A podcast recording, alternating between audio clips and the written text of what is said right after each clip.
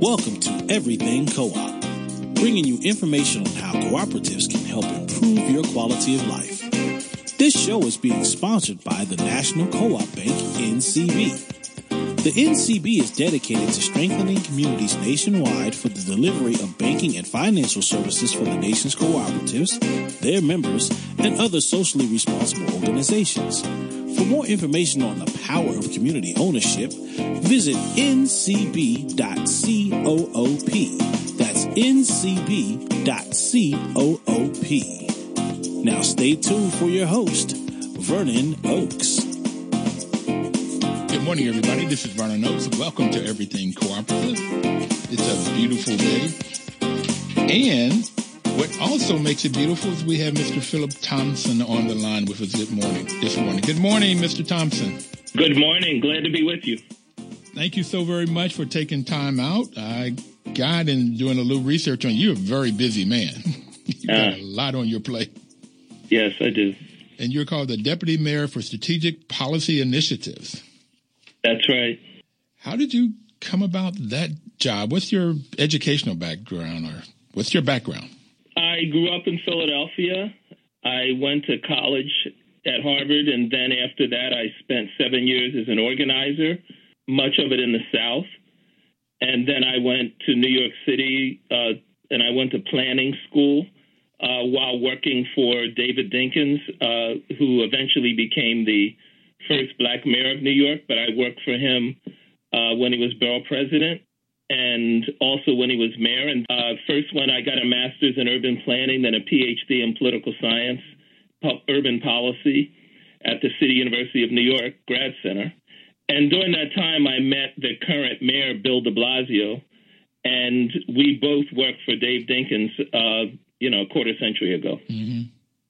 So I was teaching at, I taught at uh, MIT for 18 years as a professor of urban planning and politics, and at Columbia University before that. And I was teaching a class in the Amazonian region in Colombia, South America, when the mayor called me about a year ago and asked me would I consider coming back in the government or had I ever thought of coming back in the government. And I told him never. Never, never, never. And here you find yourself back in. Right. well, what made the change? Honestly, I felt that uh, with Trump in office and the direction the country is headed, now was not the time for me to stay in the ivory tower.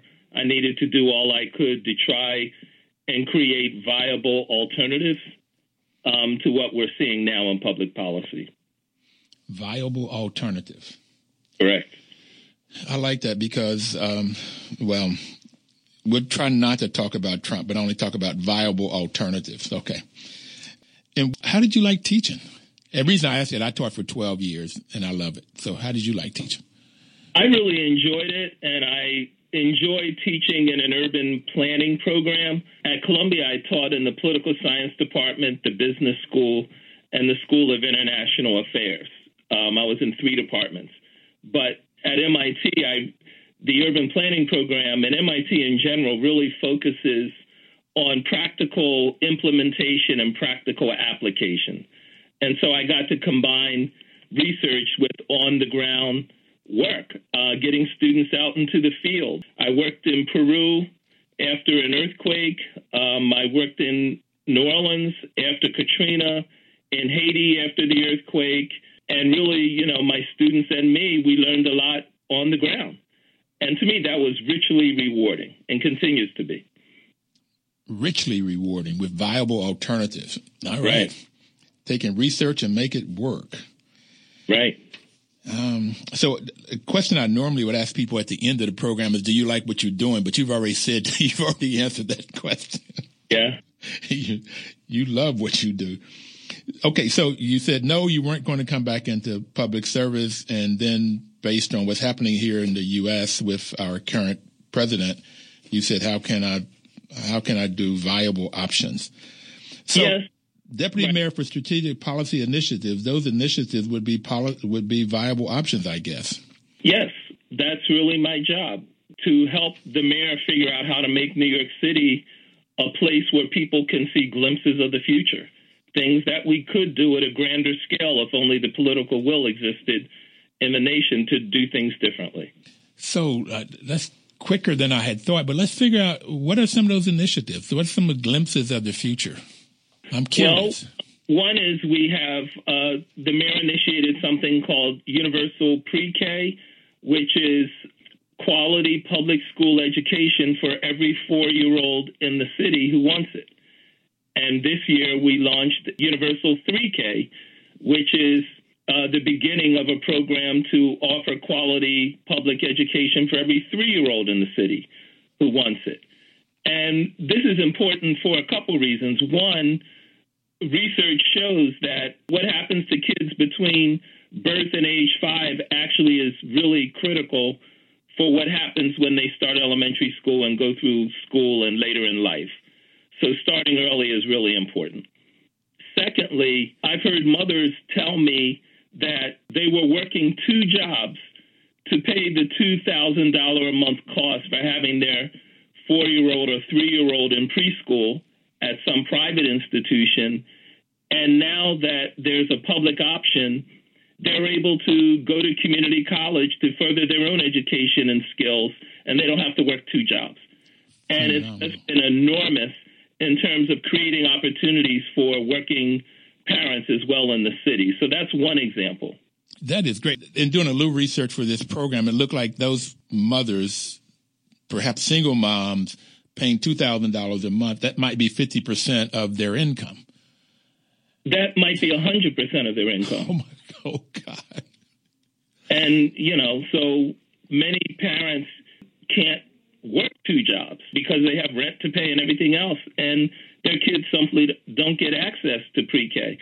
So this program is making that available citywide. Okay, so if somebody was only making two thousand a month, then they couldn't send their kids to pre K. Right, they have to get a second full time job, and many parents are doing that, by the way, because they want so much for their kids to have more opportunities than they had.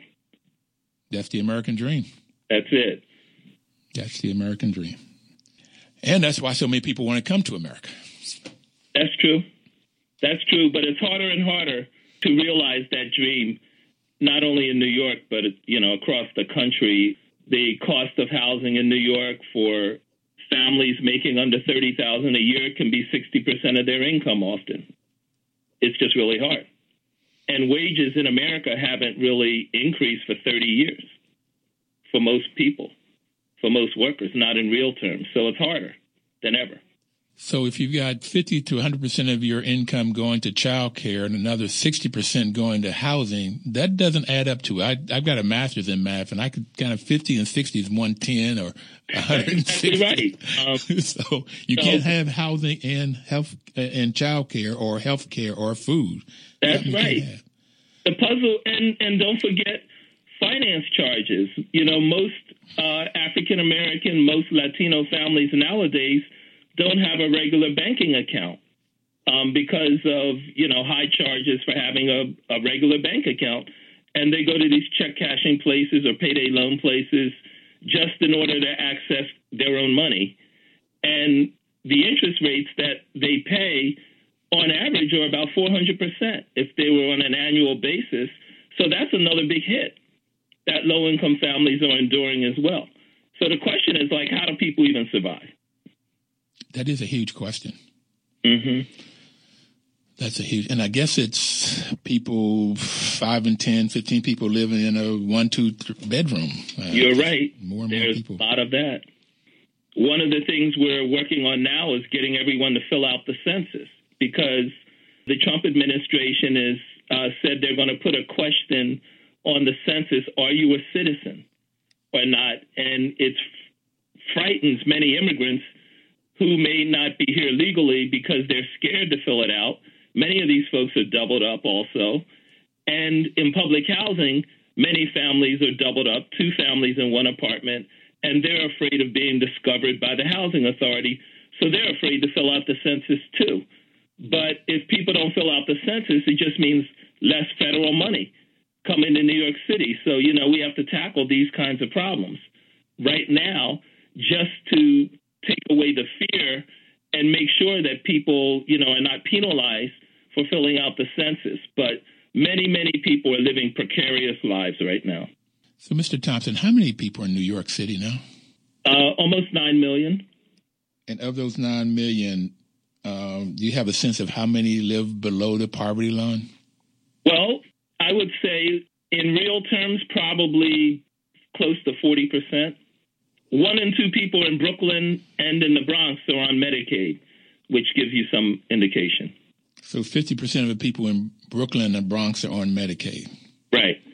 And we have a huge number. We have three and a half million immigrants, and um, many of them don't qualify for some federal benefits, and many of them are in poverty, and it's hard to get accurate numbers on that. So the guess is 40, maybe up there. I was thinking, if not, at least 50% of the people are probably can't afford that housing and that child care and food and health care. That's probably about right. The top uh, 1% of New York City residents in terms of income last year earned over 40% of all the income in the city. The top 1% of New Yorkers earn 40% of all of the income in New York. Right, about 42% of all the income in the city was went to less than 1% of the city population. Okay, so this really gets to this inequality of uh, of wealth and income distribution. Right. Okay. So this program is called Everything Co-op. Mm-hmm. So I, I want we, we we've outlaid the problem really well, and uh, Reverend Barber does a really good job. William Barber does a really good job of talking about poor people and the Poor People Campaign. Right. He lays it out very well also. And then it's like, what do we do about it politically and economically? I think that is the question. And something I like to point out to African Americans is that the racial gap in income is the same now as it was in 1955. Median black workers' incomes are about 55, 56% of white incomes now. And it's the same. It was the same in the mid 1950s, before the beginning of electing black elected officials and numbers, and before civil rights legislation. So on the economic front, you know, there hasn't been so much progress. And in terms of wealth, the wealth gap is actually expanding between uh, most white families and most black families.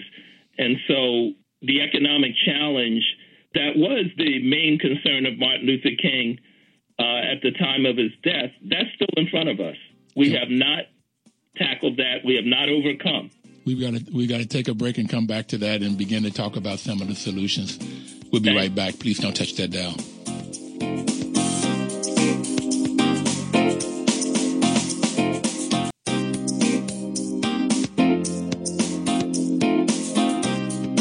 Welcome back, everybody. This is Vernon Oakes, and the program is Everything Cooperative. And we have Mr. Philip Thompson on the line from New York. He's a deputy mayor for Strategic Policy Initiative. In the first segment, we talked about uh, the problems of most of the people in in the United States and in the world, but particularly we're talking about New York City, with a population of nine million people, and approximately 50% of those people cannot afford the basic necessities. And Mr. Thompson is looking at different initiatives to help that. And we talked about the 4K program and the 3K program. And we'll begin to talk about some other other initiatives that you're working on. Welcome back, Mr. Thompson. It's a pleasure. uh, It's a pleasure talking to you. I don't like had the conversation because the income gap is tremendous. The wealth gap is even bigger Right. And and we normally talk about income, how much money you make, how much do you have to spend, what's your disposable income, but the real thing is how much wealth do you have, and have you been able to create wealth? And I heard a stat in D.C. and I don't quite remember, but I, I, it was something like the average wealth for a white family in the district was two hundred and fifty thousand dollars. And I may be off; it could have been four fifty, but I remember the black and brown family was three thousand five hundred dollars was the average wealth. And that's a huge, huge gap. Right. I, there was a study in Boston last year, and the black median wealth was under seven hundred dollars, and the white median wealth was over one hundred fifty thousand dollars. Nationally, it's about eighty to one between median white and median black families, and similarly with Latinos, and it's it's been growing. So in about 20 years, black median wealth is projected to hit zero, and white median wealth is projected to be about 160,000. If we don't do something. If we don't do something, correct. And what's so bad when I was sitting in the room and I heard this three thousand five hundred dollars for the average black and brown family in Washington D.C. and I'm going, well, mine is a lot more than that. So that means a lot of people here they don't they have maybe have a negative net worth. That's absolutely right. And I saw some data last year saying that uh, for black women, the median median wealth is seven dollars. My God. Yeah. My God. Oh my God. Okay. All right. My mouth is open. All right. I had not heard that number, and that's frightening. Yeah. Okay. African Americans have about as much, close to the same proportion of wealth compared to national wealth as we did in 1868. In the midst of slavery. Three years after slavery. Right. Okay, so this this racism continues. And the effect of it really shows if black women have a seven dollar medium wealth. Seven. Sure. I mean, you know, I'm 62. For a lot of African Americans of my generation, you know, my father, their parents came from the South, and there were no pensions, and you couldn't get in a union. And a lot of middle aged black folks are trying to take care of their parents who don't have much to live on beyond Social Security, which isn't enough. And they're also trying to send their kids to college or help them get a start in life. And they're competing, and their kids are competing with white families that, you know, got a house in the GI Bill and the house appreciated in value. So they have equity and they're able to translate that into low interest loans or money they can give their kids to start off or pay a college tuition. And and so those that history, the effects of it are with us today. It's not something that's over and done with. It it compounds. So that's what we're challenged with. Well, I've got you by a couple years. I'm 71 this year. Okay, and good when, for you, man. And when my father passed, he left me a two thousand dollars worth of bills, which I paid off. I was pleased to be able to pay that off. So that was I am right there with you. And my I have a very good friend. He's a white guy who's a lawyer, and his father had a business car dealership, and he grew up that way. But then they had no loans for college. He he gets a car every year because he and his brothers now still own it. And he's working. He's not working there, but he gets a car. So he didn't have to pay that. And then he, the, I believe he told me that they gave his parents gave him money for the down payment of the first home, which when they sold that in D.C., they built a home in Rock Creek Park, right in a nice area. Yeah, he's raised his three boys. They're doing extremely well, and they are great people. I said, yep. I'm not, I'm not knocking that, but the difference in the way they step off, the difference in the way they, they get started is huge. And, yes, and, and and and how that then translate into well-being and safety and feeling good about oneself or not. It it all goes in there. So yeah, it's major. I will add one more statistic. I know you want to move on, right. but the children of the baby boomer generation, amongst 70% or so of white families, they're going to inherit over the next 20 years, roughly, $30 trillion with a T. $30 trillion. Black and Latino families will inherit virtually nothing. And as you said, many will inherit debt.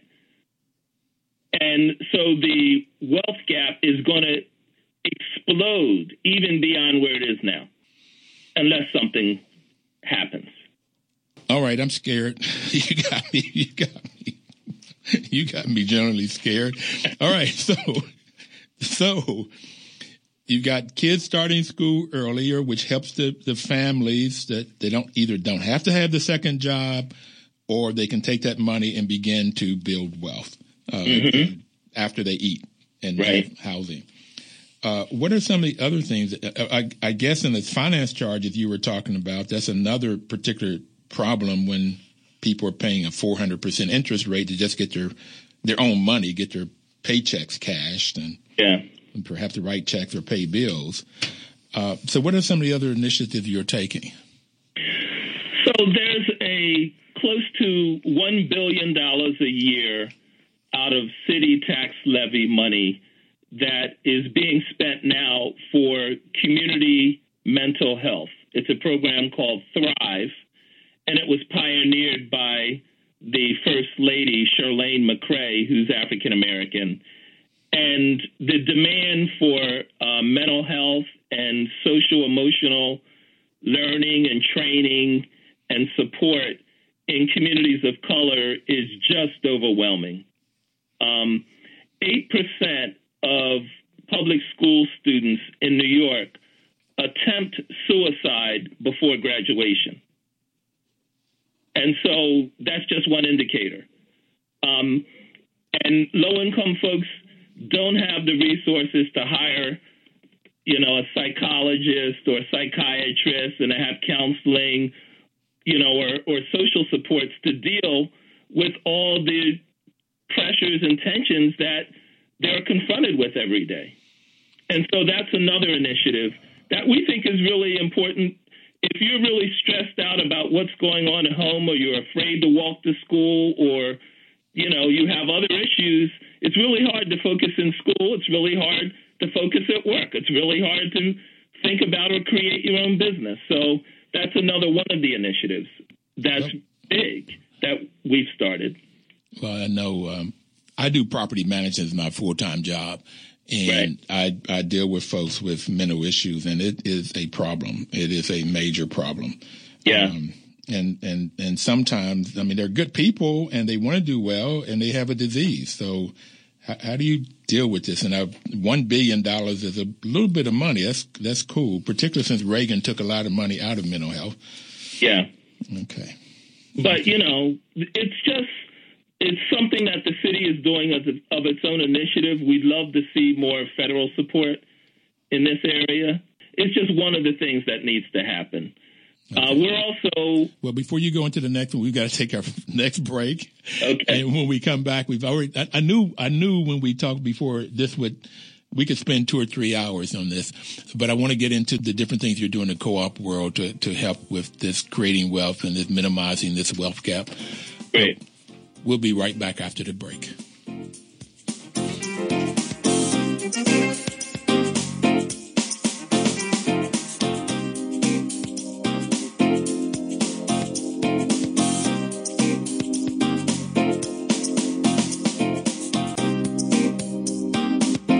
Welcome back, everybody. This is Vernon Oakes. The program is Everything Cooperative. It's sponsored by the National Cooperative Bank.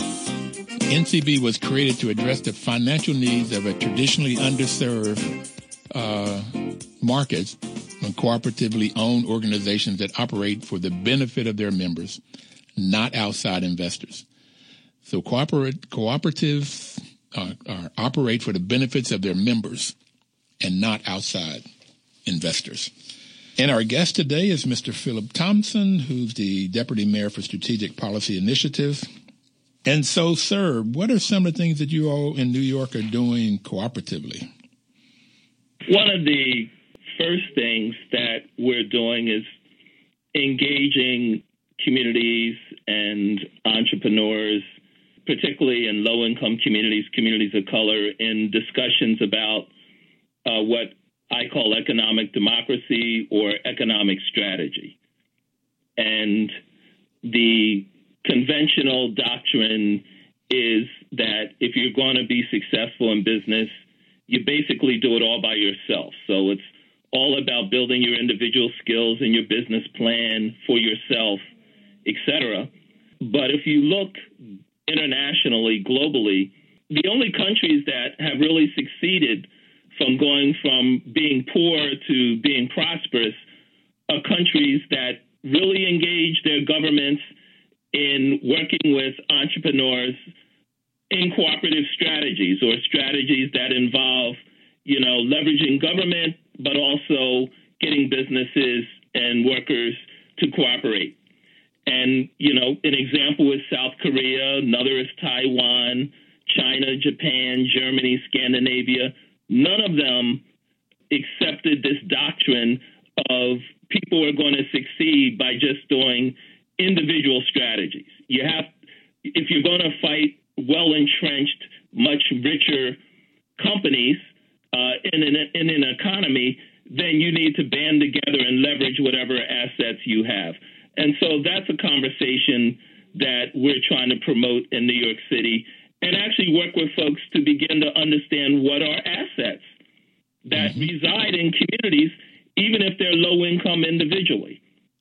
So, for example, a bunch of major labor unions in New York are overwhelmingly Black and Latino, low income Asian. And while individually these workers don't have money, collectively they have enormous sums of money. Right.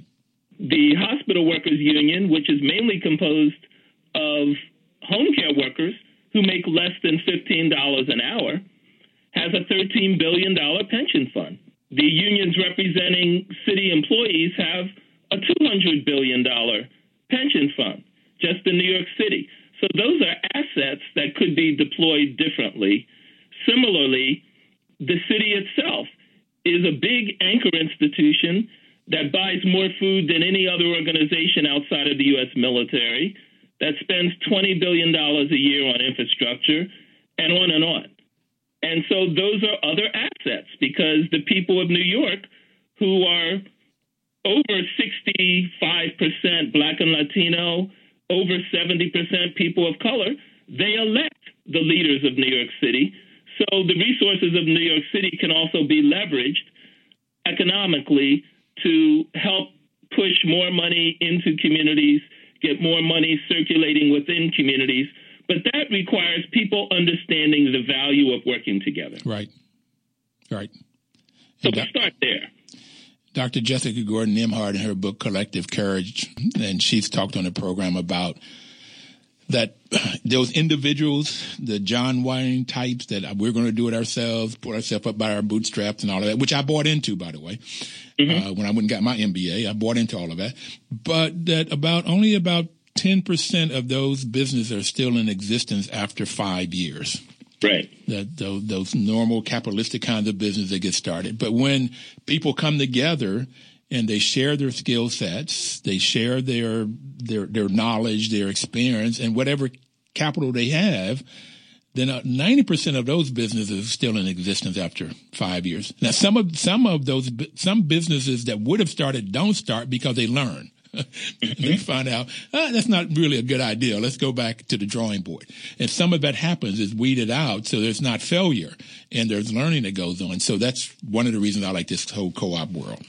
Okay, so you train people on what this is all about and how folks can come together using the the monies and this this thing in in uh, Cleveland of of uh, the universities, uh, the hospitals coming together and helping to create businesses. So there's institutions also that have wealth and that are buying food and laundry services and other things. Well, yes. In the New York City area, there is an organization called the Greater New York Hospital Association. And that's like a trade association of about 200 hospitals in acute care centers. And they collectively purchase about $10 billion a year in goods and services. So they are really interested in leveraging their purchasing power to help support cooperative development because having a job and having a good job is actually the best thing for improving health. And they have seen a double benefit from leveraging resources to um, economically to promote both better incomes but also better health. Um, and that helps their bottom line as well.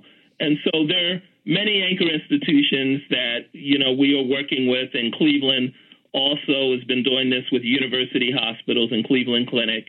Um, getting them engaged and screening, looking through everything they buy and purchase, and saying how much of this can we buy locally, how much of this can we steer towards businesses that have a double bottom line or triple bottom line. They're contributing to the community, and co-ops are one way of doing that. They're not a panacea. Right. One way of doing that. And in New York, three years ago, the mayor and the city council started an initiative to help support co-ops, and they put in about three million a year to help grow co-ops, and that has created over hundred co-ops. It's led to 600 or so hires. But what we're trying to do now is actually to scale that up through building partnerships with established co-ops and uh, either outside of New York or internationally, uh, inviting them to come in and team up with uh, women and minority owned businesses in New York City and create joint ventures so that co ops can actually get bigger faster. And it's great working with some of these partners because they share the value orientation of you know sharing, of cooperation, of uh, worker ownership, and so it's not taking money out of New York. It's actually just helping uh, circulate more resources within the city. So when you talk about economic democracy, uh, it reminded me of the book that Democracy Collaborative wrote on communities building wealth. And in that book, they talked about Christina out of New York, who I think she was a maid or she was either a maid or home care, and she went from seven dollars an hour to twenty dollars an hour by joining the co-op, or either joining it or helping to start it. Uh, right. So that's one of the reasons I like co-ops to help create financial wealth.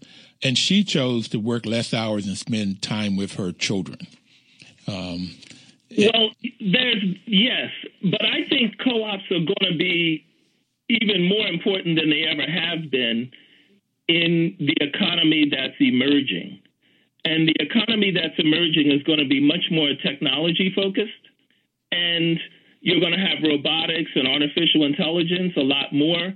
So you see, Walmart is already using robots in some stores to stock shelves. And you see that banks are using artificial intelligence sometimes to replace tellers. If companies are privately owned, they have they're under competitive pressures to always, you know, to introduce robots because it's cheaper. And that's going to lead to layoffs. But if, if companies are worker owned, then they have options. They can introduce robots and then have workers have time to do upskilling or to branch off into new fields or simply to have a summer vacation where some Walmart workers might not. They have options. Mm-hmm. And so, as the economy becomes more and more robotic and technological, the need for worker ownership is going to increase. I was thinking that it was going to be that we would get more and more worker owned cooperatives doing the technological to creating the robots and the artificial intelligence perhaps. I like I like your your the side effect of it. They have right. more choices. The other thing is, I was working with Ford Motor Company and the United Auto Workers a little bit before I took this job. And the auto companies are really beginning to invest in local manufacturing and bringing back urban manufacturing because as cars become battery powered, um, a car is basically a battery and then a, some tires, and then a bunch of component parts that you just assemble. And you can assemble those cars in a city, and you don't have to, and you can do it on demand. You don't have to have parking lots full of cars, put in super tankers shipped from Japan or elsewhere. You can assemble the cars in a small area the size of a gas station, and people can even design their own cars. And so that's where auto was headed with new technology. The UAW is saying, you know, then the future auto worker is more like a designer and works with the client to help them think about and design the car for their own needs. And maybe co ops are a much better form of organization for these kinds of workers who will be really designers and technicians, and it's not the old assembly line, and they're not going to like this top down union structure that we have. So maybe the union ought to start thinking about becoming a co op or starting more co ops. So I think that's a second trend, which is going to be that in in creating new tech and the way the economy is moving, co-ops are going to be a more attractive form of manufacturing and production. I've been out to two conferences in Cincinnati where the Cincinnati Union uh, initiative with cooperation, they where the unions are doing just that. Yeah, and particularly manufacturing. That's right. And they also talked about the number of manufacturing jobs that go unfulfilled right now and how many of these businesses are owned by baby boomers. When you talked about that 3 trillion or 30 trillion dollars was going to be turned over. Yeah. How much is owned by baby boomers? And often the siblings or the children don't want that business. They don't want to operate in that business. So they will either get sold or they'll close. And why not get sold to the employees? So that's one of the things that's working in this union business and within within manufacturing. It's a, it's absolutely amazing if we can get the training that you're talking about to people, where they understand what the co-ops are and the benefits of cooperatives. You know, I, I mentioned before that I taught at MIT for 18 years. And one of the things that I don't think many people realize is what the ecosystem looks like in this innovative technological ecosystem culture. At MIT, there are 1,000 professors by statute, by university statute. It doesn't get bigger. And those professors are affiliated with about 600 businesses in the uh, surrounding MIT. And most of those businesses, or a huge number of those businesses, are cooperatives. And the average size is 12. What? And okay. enjoy working in those kinds of environments. And that is where most of the innovation happens, or a lot of in those small cooperative businesses. And then the big companies like Intel and Cisco and Microsoft and Apple, they all want to be near the cooperatives because they're so generative, the cooperatives are. And people share ideas, they have lunch. It's not very proprietary. And that is the ecosystem. That literally is what it is. And so co-ops are very popular with these young inventors. And that's the future.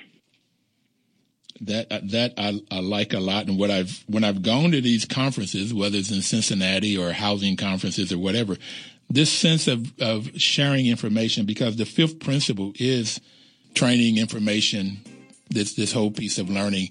And we're taking our final break, and we have a lot we could talk about. Thank you, sir. We'll be right back. Sure.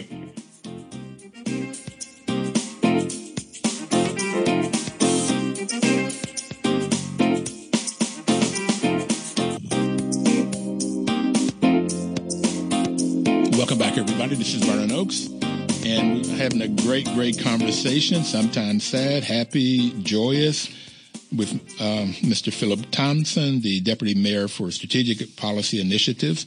And we were talking about this whole sense of MIT with these 600 businesses surrounding it with a thousand professors, and a lot of them are co-ops. I did not know that. And that's where you get all of these generative ideas. They they create these ideas and they openly share them. There's there's sort of like no this whole thing of competition doesn't happen as much in the cooperative world as it does in the shareholder capitalistic world. That's right. And the whole open source movement is very much alive at MIT and Stanford and Caltech and these other sort of tech hubs. Um, that's a part of the culture. And there's a battle going on in the tech world over how do you really maximize effectiveness and efficiency. Nothing is more productive than lots of people sharing ideas freely and cooperating on the internet or face to face. Nothing is more productive than that. And our property laws, our conventional notions of you don't share and keep everything to yourself actually are limit productivity right now. It's the opposite of what is taught in orthodox economics or, you know, 101 in business school. So these are the battles. I have fallen in love with this co-op model. I did not get, I was not taught it at Stanford when I got my MBA. Uh, I got it when I started managing housing co-ops and watching everyday people, sometimes more often than not without a college degree, get in and make very good long-term decisions that was was best for the group as opposed to what's best for me. That when you particularly take the greed out. Uh, now you do, you still have people being people, so that does flow in, but for the most part, uh, people make extremely good decisions and a lot of training goes on, lot, lots and lots of training. Um, and the key, you know, when you have people really engaged in running their own organization, business, they learn what how to manage money. They learn how to make strategic decisions. They learn how to analyze what their competitors and other folks are doing, and that's how they build power. And you know, some folks use co-ops very narrowly. In New York, you have a lot of wealthy housing co-ops that exclude poor people, people of color. They're not progressive, but you have a great deal more low-income housing co-ops and others hundreds of low income housing co ops that really have done, you know, provided quality housing affordably, well maintained for many decades in this city. Um, so co ops are an avenue for improving community lives and social transformation, but really for democracy, because learning how to make responsible decisions is what's key to having a healthy democracy.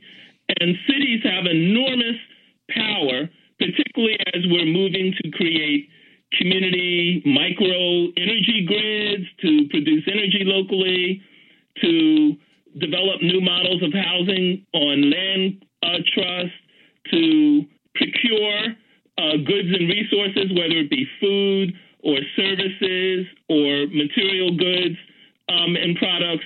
We can actually build many, many, many of these participatory local cooperative enterprises, and that's going to revive our democracy and give people more confidence in their own abilities. Well, I've been trying to get Reverend Barber on the show so we could have that conversation. And I want to give a shout out to our councilwoman, Anita Bonds in DC, who created a task force limited equity co-op is what it's called, but it's really limited equity housing co-ops. Right. Because they do, and, and she has found out and, and trying to educate the rest of the council and the city on all of the benefits that these approximately 100, 100 uh, multifamily uh, housing have done since the mid 80s, mostly. And that's on a backdrop of about 150 of these wealthy co-ops in the city that have been around since the 20s and 30s.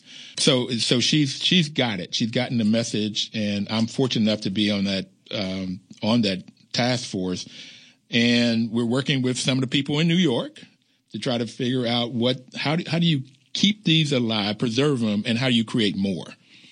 Great. Yeah. I think they've been a, a, a, success in New York. But I don't know if you know this. I worked with uh, the Mississippi NAACP, headed by Derrick Johnson, who's now head of the national NAACP. Um, and one of the things we learned was that in eight counties, in eight majority black counties in Mississippi, they get their energy from rural electric cooperatives that were set up by President Roosevelt uh, through the Tennessee Valley Authority. Mm-hmm. Mm-hmm. And they're prolific in, in five southern states. We found out that these co ops were the main financiers of the Mississippi Republican Party. And so black ratepayers in eight counties were funding the Mississippi Republican Party, which is not known of being supported of black folks in Mississippi. Anywhere. okay. Right. Okay. And so the NAACP has been doing a lot of education in the community about the importance of running people to be on these boards, the importance of black mayors who are ex officio and sit on these boards, really understanding the finances and what happens with these co-ops.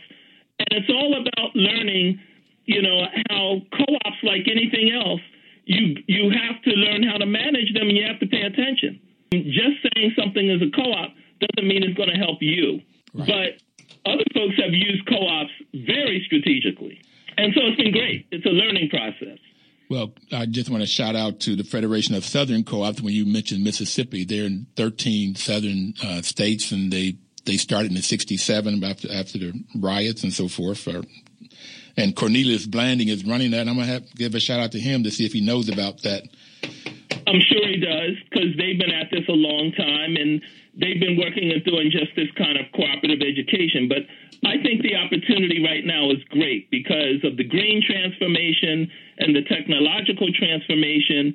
Green technology, whether it's energy or building retrofits or whatever, is wide open to community ownership and cooperative ownership, and so is much of technology. Okay, sir. We only have a couple more minutes. What other message do you want to leave people with? Well, you know, for us, we are beginning to network with other cities. We're beginning to talk to more MWBEs about the ideas of co ops and the values of cooperation, even amongst MWBEs.